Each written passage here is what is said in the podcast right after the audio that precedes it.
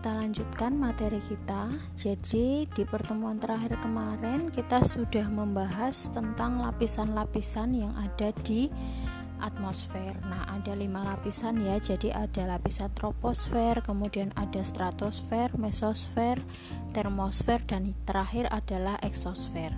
Nah, masing-masing lapisan itu juga punya fungsi masing-masing. Nah, kita sudah bahas di pertemuan kemarin. Kita uh, untuk pertemuan kali ini akan melanjutkan materi yaitu tentang pengukuran unsur-unsur cuaca. Nah, bagi kalian yang punya buku paket bisa dibuka di halaman 150 ya. Nah, di sini uh, pengukuran unsur-unsur cuaca.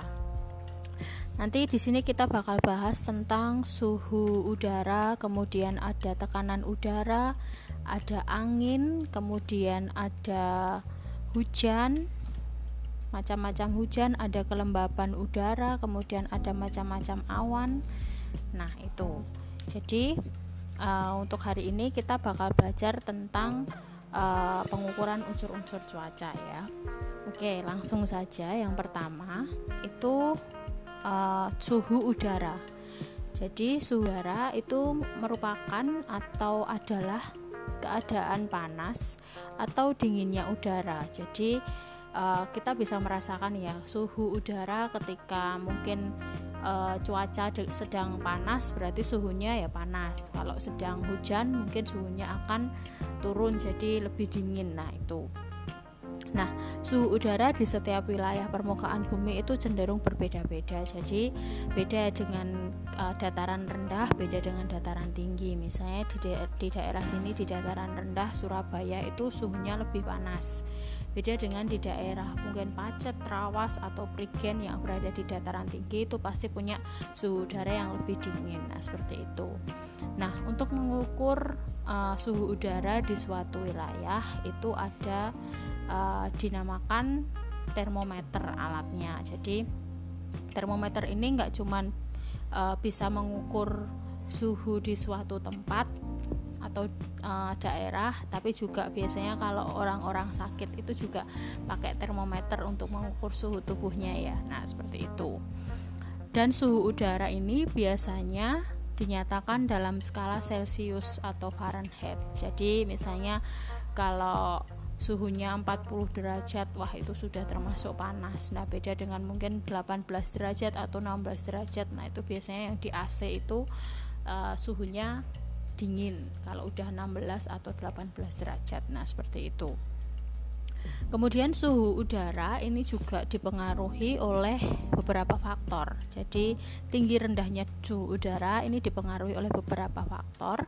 Yang pertama itu ada lamanya penyinaran matahari. Jadi semakin lama matahari menyinari permukaan bumi, suhu udara akan semakin panas gitu ya. Kemudian yang kedua itu sudut datang sinar matahari. Nah, matahari pada waktu terbit dan terbenam akan lebih rendah suhunya dibandingkan pada waktu tepat berada di atas kepala. Nah, seperti itu. Kemudian ada perbedaan letak lintang. Jadi semakin jauh dari katulistiwa atau ekuador, suhu uh, suhu udara itu semakin rendah. Hal ini dikarenakan penyinaran matahari pada daerah ekuador tegak lurus dibanding dengan daerah lintang, lintang sedang atau tinggi yang miring gitu. Kemudian keadaan awan. Jika awan banyak, suhu udara akan rendah, berbeda dengan langit cerah tanpa awan. Yang terakhir itu ada relief permukaan bumi. Nah, ini ya daerah pegunungan yang memiliki suhu udara yang rendah dibandingkan dengan daerah pantai. Jadi, kalau di pegunungan itu suhunya cenderung lebih dingin ya. Jadi, uh, udaranya dingin, kalau di pantai itu cenderung udaranya panas. Nah, seperti itu. Itu adalah eh, faktor-faktor uh, yang mempengaruhi tinggi rendahnya suatu udara yang ada di suatu tempat atau daerah. Nah, uh, pemanasan di bumi itu juga melalui oleh proses penyinaran matahari itu jadi panas yang ada di bumi itu dipengaruhi oleh penyinaran matahari. Nah, ini bisa terjadi secara langsung dan tidak langsung. Baik pemanasan langsung dan tidak langsung ini ada beberapa istilah ya. Jadi yang pertama dulu untuk pemanasan langsung. Jadi pemanasan langsung itu melalui proses absorpsi namanya. Kemudian refleksi dan difusi. Kalau untuk proses proses absorpsi itu adalah proses penyerapan unsur-unsur radiasi matahari seperti sinar ultraviolet, sinar X dan sinar gamma. Kemudian ngarok refleksi itu merupakan proses pemanasan matahari yang dipantulkan kembali oleh bulir-bulir air atau H2O dan awan. Kemudian kalau proses difusi itu adalah proses penghamburan gelombang pendek biru ke segala arah. Itu kalau pemanasan langsung. Kalau pemanasan tidak langsung itu terjadi melalui proses konduksi, konveksi, adveksi dan turbulensi. Nah, ini mungkin kalau konduksi konveksi kalian mungkin SMP sudah pernah diajarkan ya, tapi ini masuknya di IPA mungkin ya, jadi pelajaran IPA. Jadi proses konduksi itu adalah perambatan panas dari lapisan bawah ke lapisan atas. Kalau konveksi itu adalah proses pemanasan oleh gerak udara secara vertikal. Afeksi adalah proses pemanasan akibat udara yang bergerak secara mendatar atau horizontal. Sedangkan turbulensi adalah pemanasan melalui udara yang bergerak tidak beraturan atau berputar-putar. Nah, biasanya turbulensi ini terjadi ketika uh, kalian atau terjadi saat di pesawat terbang ya. Jadi kalau misalnya pesawat mengalami turbulensi berarti itu sudah bahaya karena ada pemanasan melalui udara yang bergerak tidak beraturan. Nah, seperti itu. Itu uh, merupakan beberapa hal yang perlu kalian pahami tentang suhu udara gitu ya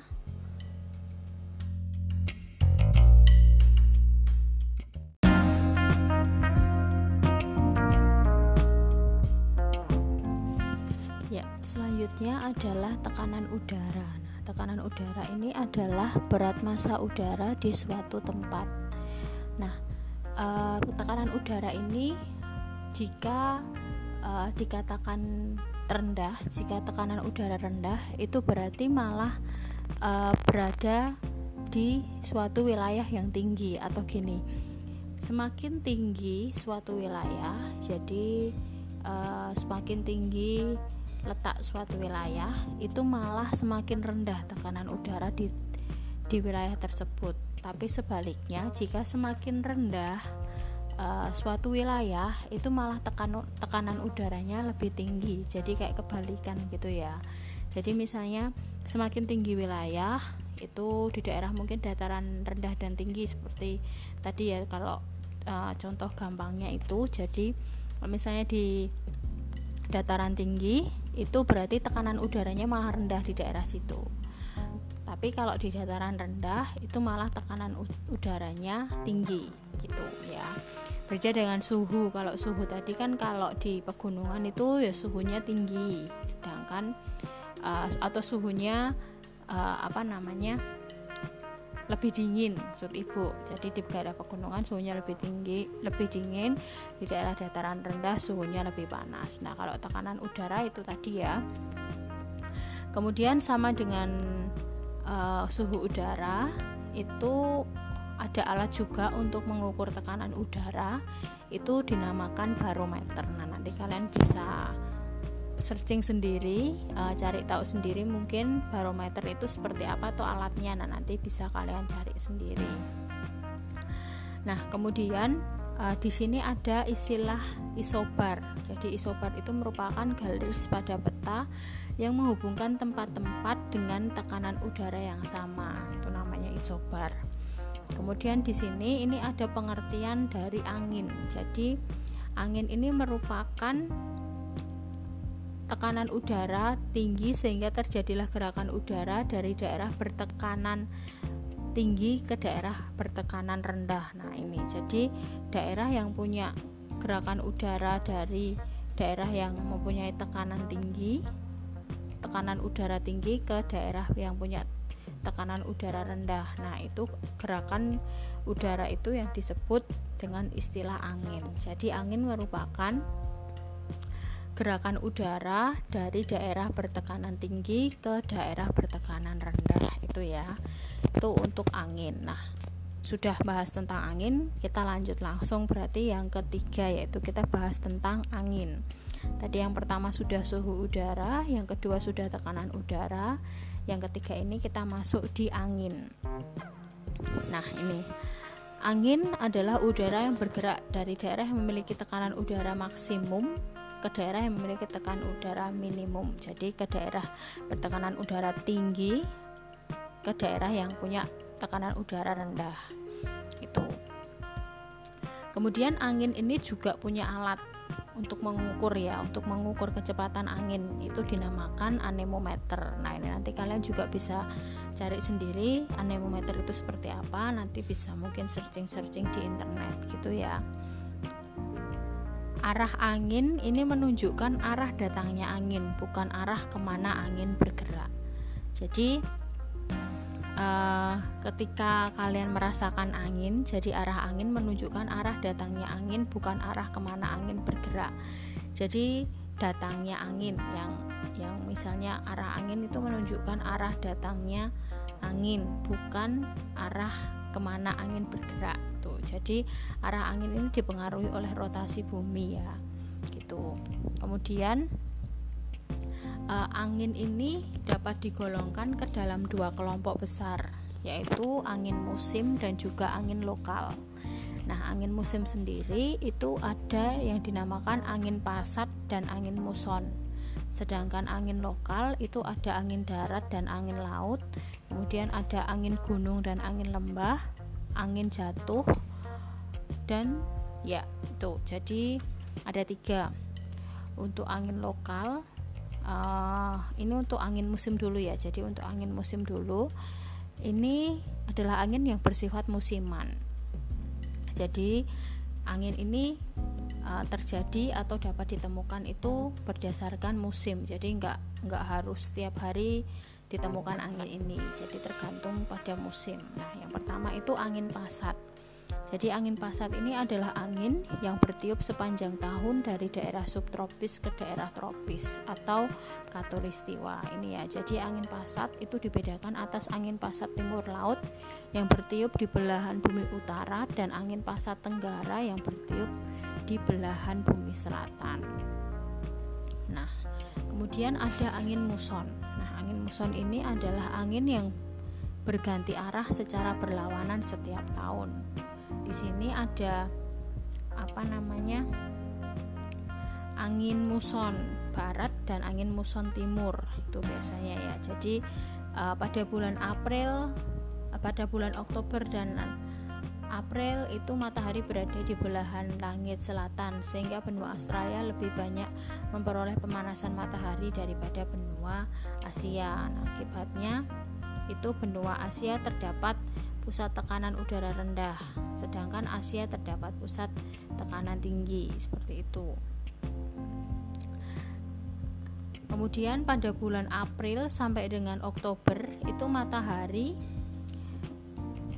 berada di belahan bumi atau di belahan maaf pada bulan April sampai Oktober matahari berada di belahan langit utara sehingga benua Asia lebih panas daripada benua Australia. Kebalikannya ya berarti ya. Akibatnya di Asia terdapat pusat-pusat tekanan udara rendah sedangkan di Australia terdapat pusat-pusat tekanan udara tinggi yang menyebabkan terjadinya arus angin dari Australia menuju Asia. Nah kalau uh, angin muson barat itu berarti yang terjadi pada Oktober sampai April. Sedangkan kalau angin muson timur itu terjadi pada bulan April sampai dengan Oktober itu ya. Kemudian uh, antara kedua oleh karena itu tidak dilewati lautan yang luas maka angin ini tidak banyak mengandung uap air sehingga di Indonesia terjadi musim kemarau jadi di Indonesia itu juga merupakan punya iklim tropis ya dan ada kita ketahui itu ada musim pancaroba. Jadi musim pancaroba ini adalah peralihan antara musim kemarau ke penghujan. Jadi antar ketika akan memasuki musim hujan ketika sedang terjadi musim kemarau lah itu namanya musim pancaroba. Dan di musim pancaroba ini punya ciri-ciri. Yang pertama itu udaranya terasa panas angin tidak beraturan dan terjadi hujan secara tiba-tiba dalam waktu singkat serta lebat. Nah ini yang merupakan uh, salah satu eks, anu apa namanya cuaca ekstrim juga bisa terjadi saat musim pancaroba ini. Nah itu tadi adalah dua contoh angin yang ada di angin musim kemudian ini kita lanjut ke angin lokal. Jadi angin lokal itu yang pertama itu ada angin darat dan angin laut. Nah ini mungkin kalian waktu SD atau SMP sudah belajar. Jadi angin darat dan angin laut ini berkaitan dengan uh, contohnya itu adalah ketika nelayan ya di nelayan. Nelayan ketika dia akan berangkat itu berarti dia uh, kapalnya itu berlayar dengan dibantu oleh angin darat. Jadi angin darat ini terjadi pada malam hari. Jadi pada malam hari itu daratan lebih cepat dingin daripada laut oleh karena suhu di daratan pada malam hari lebih rendah, maka tekanan udara di dataran tinggi maksimum sedangkan tekanan udara di, di lautan cenderung lebih rendah. Nah, ini adalah uh, pengertian dari angin darat. Kemudian ini jadi angin darat itu pada malam hari ya terjadinya. Jadi ketika malam hari itu nelayan akan berangkat untuk uh, berlayar atau mencari ikan. Jadi pada malam hari berliulah angin dari darat menuju laut. Itulah yang dinamakan angin darat. Nah, kebalikannya berarti kalau angin darat itu malam hari, angin laut itu terjadi pada siang hari. Jadi pada siang hari itu daratan lebih cepat menerima panas dari lautan relatif lebih lambat. Hal ini hal tersebut menyebabkan Dataran merupakan pusat tekanan rendah dan lautan merupakan pusat tekanan tinggi. Jadi pada siang hari berhembuslah angin dari laut menuju darat. Nah ini biasanya uh, dinamakan angin laut dan biasanya itu di nelayan itu waktu pulang melaut, pulang mencari ikan itu dia pada siang hari dengan dibantu oleh angin laut ini. Kemudian ada angin gunung dan angin lembah. Jadi angin gunung itu merupakan jenis angin yang bergerak dari gunung menuju lembah. Dan sebaliknya, angin lembah itu bertiup dari lembah menuju gunung. Tuh. Jadi uh, pada sore hari dan malam hari di wilayah lembah, suhu udaranya masih relatif tinggi dibandingkan di gunung atau pegunungan. Hal ini menyebabkan tekanan udara di lembah lebih rendah Akibatnya berembuslah angin dari arah gunung menuju lembah. Itulah yang dinamakan angin gunung. Suasana angin ini akan sangat terasa jika berada di wilayah kaki gunung atau pegunungan. Kemudian kalau pada siang hari itu udara suhu udara di gunung atau pegunungan lebih tinggi dibanding di lembah. Hal ini menyebabkan tekanan udara di gunung dan pegunungan relatif lebih rendah sedangkan tekanan udara di lembah lebih tinggi sehingga berlembuslah angin dari arah lembah menuju gunung. Itulah yang dinamakan angin lembah itu. Kemudian yang terakhir ini ada angin fon atau angin jatuh. Itu merupakan angin yang turun yang kering dan panas. Jadi angin jatuh atau turun yang kering dan panas.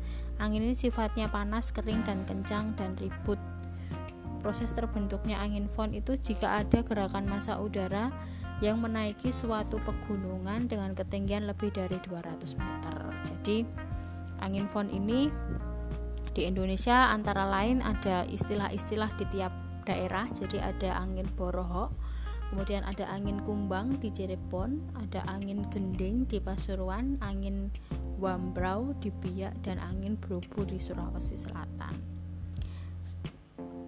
di apa namanya uh, angin fon ini juga memiliki dampak ketika terjadi. Jadi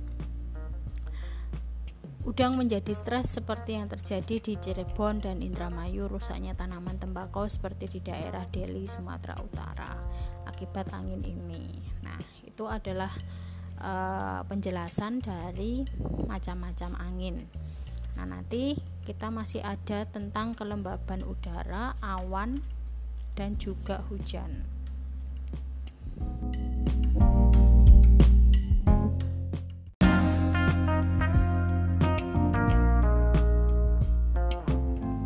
Ya, selanjutnya kita masuk di kelembaban udara. Jadi kelembaban udara ini berkaitan dengan kandungan air dalam udara. Jadi semakin banyak kandungan air di udara, maka udara tersebut semakin lembab.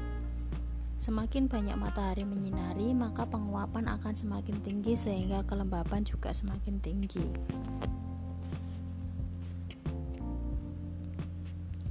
Kelembaban udara ini dibedakan menjadi dua, jadi ada kelembaban absolut dan ada kelembaban kelembaban relatif. Kalau kelembaban absolut itu adalah banyaknya uap air yang terdapat pada udara di suatu tempat. Dan ini dinyatakan dengan banyaknya gram uap dalam satu meter kubik udara.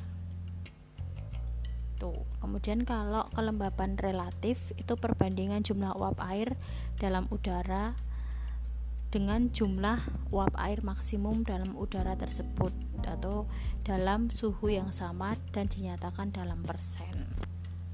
Sebenarnya ini untuk kelembaban udara ini ada pengukurannya, ada rumusnya. Tapi uh, rumusnya ini jarang banget keluar di soal atau nanti mungkin uh, jika masih ada cukup waktu nanti akan ibu coba ajarkan untuk uh, kita menghitung kelembaban udara di suatu tempat gitu ya kita langsung saja masuk di awan selanjutnya ada awan jadi awan itu merupakan kumpulan titik-titik air atau kristal es di dalam udara yang terjadi karena adanya kondensasi atau sublimasi dari uap air yang terdapat dalam udara. Nah, awan ini bisa terbentuk karena adanya kelembapan udara yang mengalami pendinginan hingga membeku atau mencapai titik-titik embun.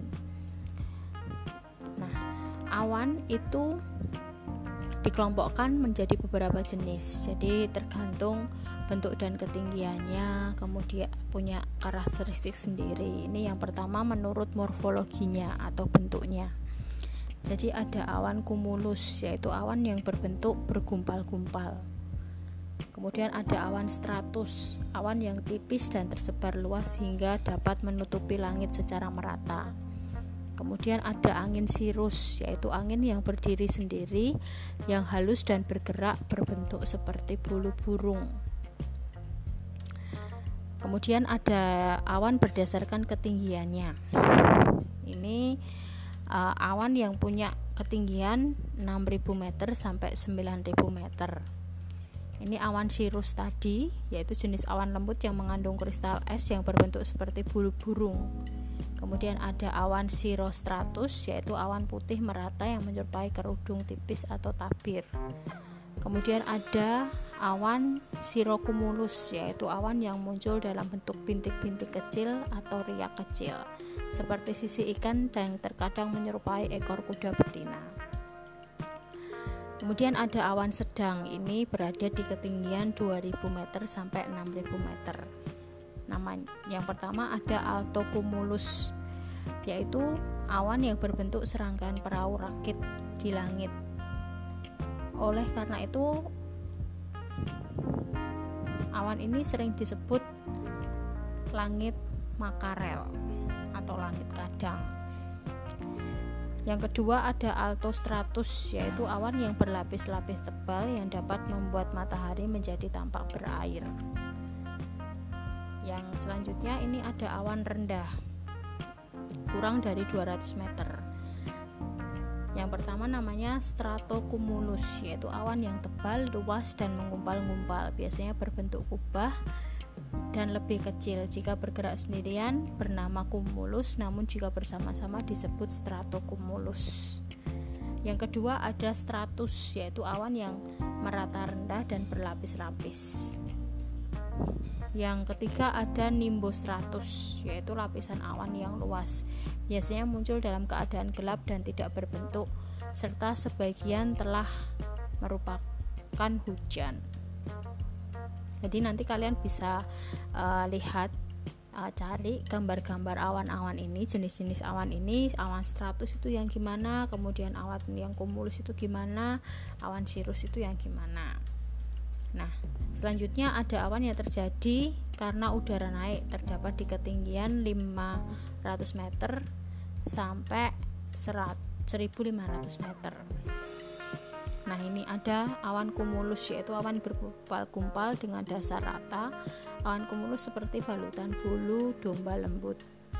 Ini yang kedua ada cumulus nimbus. Nah, ini cumulus nimbus adalah awan yang bergumpal-gumpal luas dan sebagian telah merupakan hujan serta sering terjadi angin ribut. Nah, ini biasanya sering terjadi badai itu karena adanya angin cumulonimbus ini.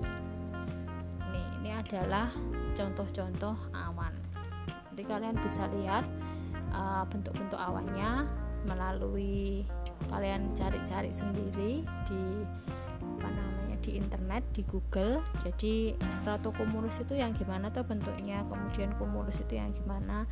Dan cumulus nimbus itu yang gimana? Gitu ya.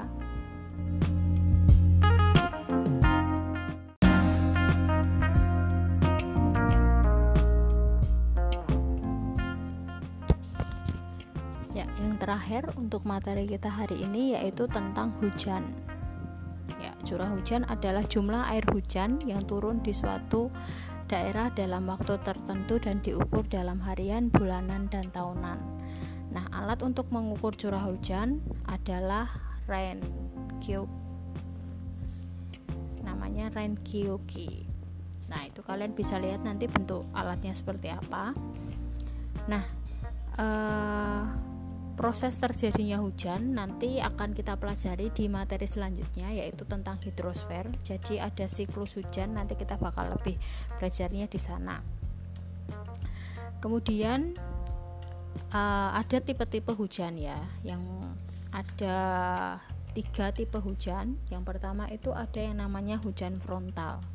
Hujan frontal ini adalah hujan yang terjadi di daerah front yang disebabkan oleh pertemuan dua masa udara yang temperaturnya berbeda, yaitu masa udara panas dan masa udara dingin sehingga berkondensasi dan terbentuk hujan.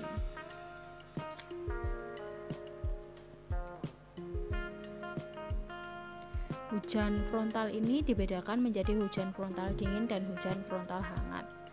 Hujan frontal dingin ini biasanya mempunyai kemiringan permukaan frontal yang besar Hal ini menyebabkan gerakan massa udara di tempat yang tinggi di tempat yang lebih tinggi lebih cepat sehingga bentuk hujan yang dihasilkan dalam hujan lebat dalam waktu yang singkat atau sebaliknya pada hujan frontal hangat kemiringan permukaan frontal tidak terlalu besar sehingga gerakan massa udara di tempat yang lebih tinggi dapat dilakukan dengan perlahan-lahan. Tipe hujan yang dihasilkannya adalah hujan yang tidak terlalu lebat dan berlangsung dalam waktu yang lebih lama. Yang kedua itu ada hujan zenital. Jadi hujan ini terjadi karena udara naik akibat pemanasan yang tinggi. Hujan ini biasanya terjadi di daerah tropis. Hujan ini disebabkan oleh adanya beda panas yang diterima permukaan tanah dengan panas yang diterima oleh lapisan udara di atas permukaan tanah. Jadi Terjadinya hujan frontal ini karena adanya pengaruh perbedaan panas di permukaan tanah dengan uh, lapisan udara di permukaan lapisan udara yang ada di permukaan tanah.